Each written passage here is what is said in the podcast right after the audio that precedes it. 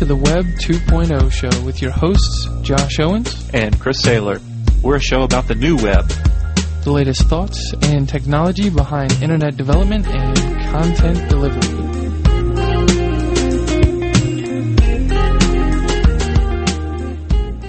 This is Nick Dynice reporting for the Web 2.0 show and my series from Barcamp, Los Angeles, which took place March 4th and 5th.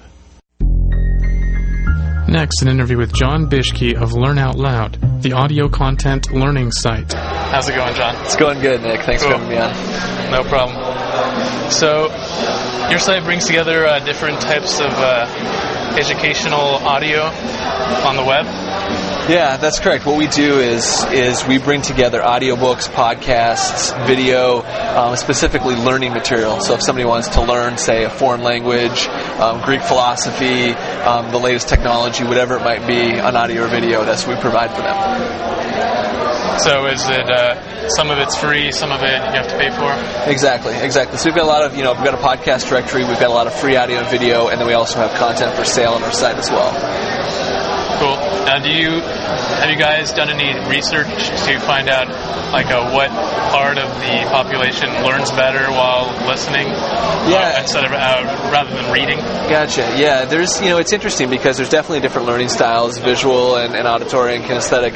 Um, what we find, what I love the most about audio is that it's an opportunity to learn when you're in your car. Right. Um, people are commuting more and more. The average commute now is about an hour round trip each day, and audio is a great opportunity. You can't read your blogs when you're, in a, you're driving. Mean, hopefully, you can't uh, you can't watch television, but audio is an awesome medium to learn while you're doing something normally that would be unproductive.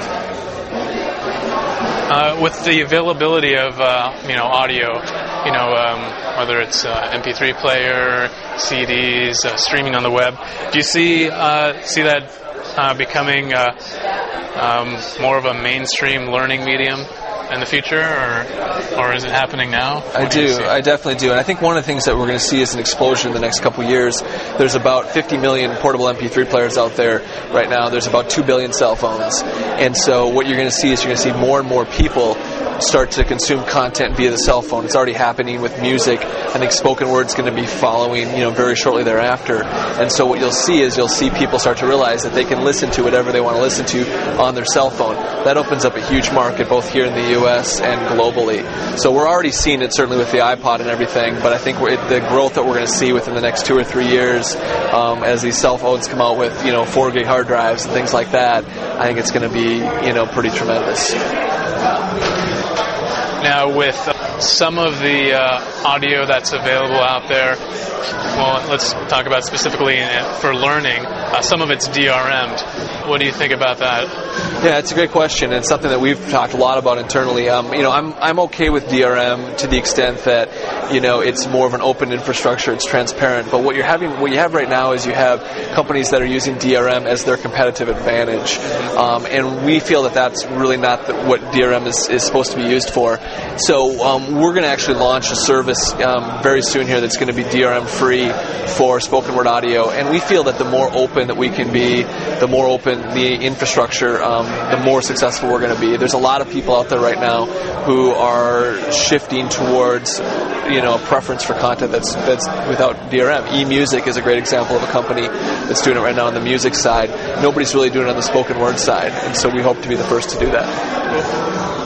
One of the things that's most Web 2.0 about our site is we're very soon going to be launching a tool that will allow users to upload their own educational content. One of the things that you hear a lot of times with, with the Web 2.0 um, theme is user generated content, and that's something that currently doesn't exist right now in the audiobook space. So we're trying to level the playing field and allow individuals who have really good quality educational content to be able to come to our site and upload that. Um, the site itself, I mean, we don't have a whole lot of you know Web 2.0 elements built into it. We are going to be incorporating tagging in the near future, so that's something that as we do user generated content, you have to, I think you almost have to put tagging in place to support that. Um, you know, we're, we've got some Ajax stuff on the site, but um, you know, primarily, you know, we're, we're trying to mix a little bit of the old school Web 1.0 with some of the newer school elements, you know, where it makes sense. So where can people go to learn more about the site?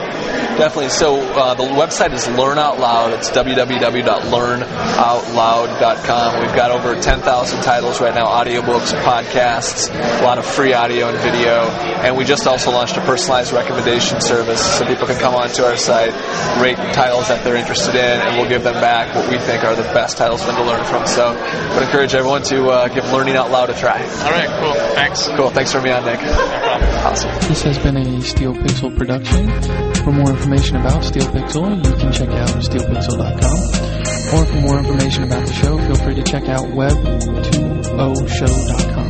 That's W-E-B 20 S-H-O-W.com.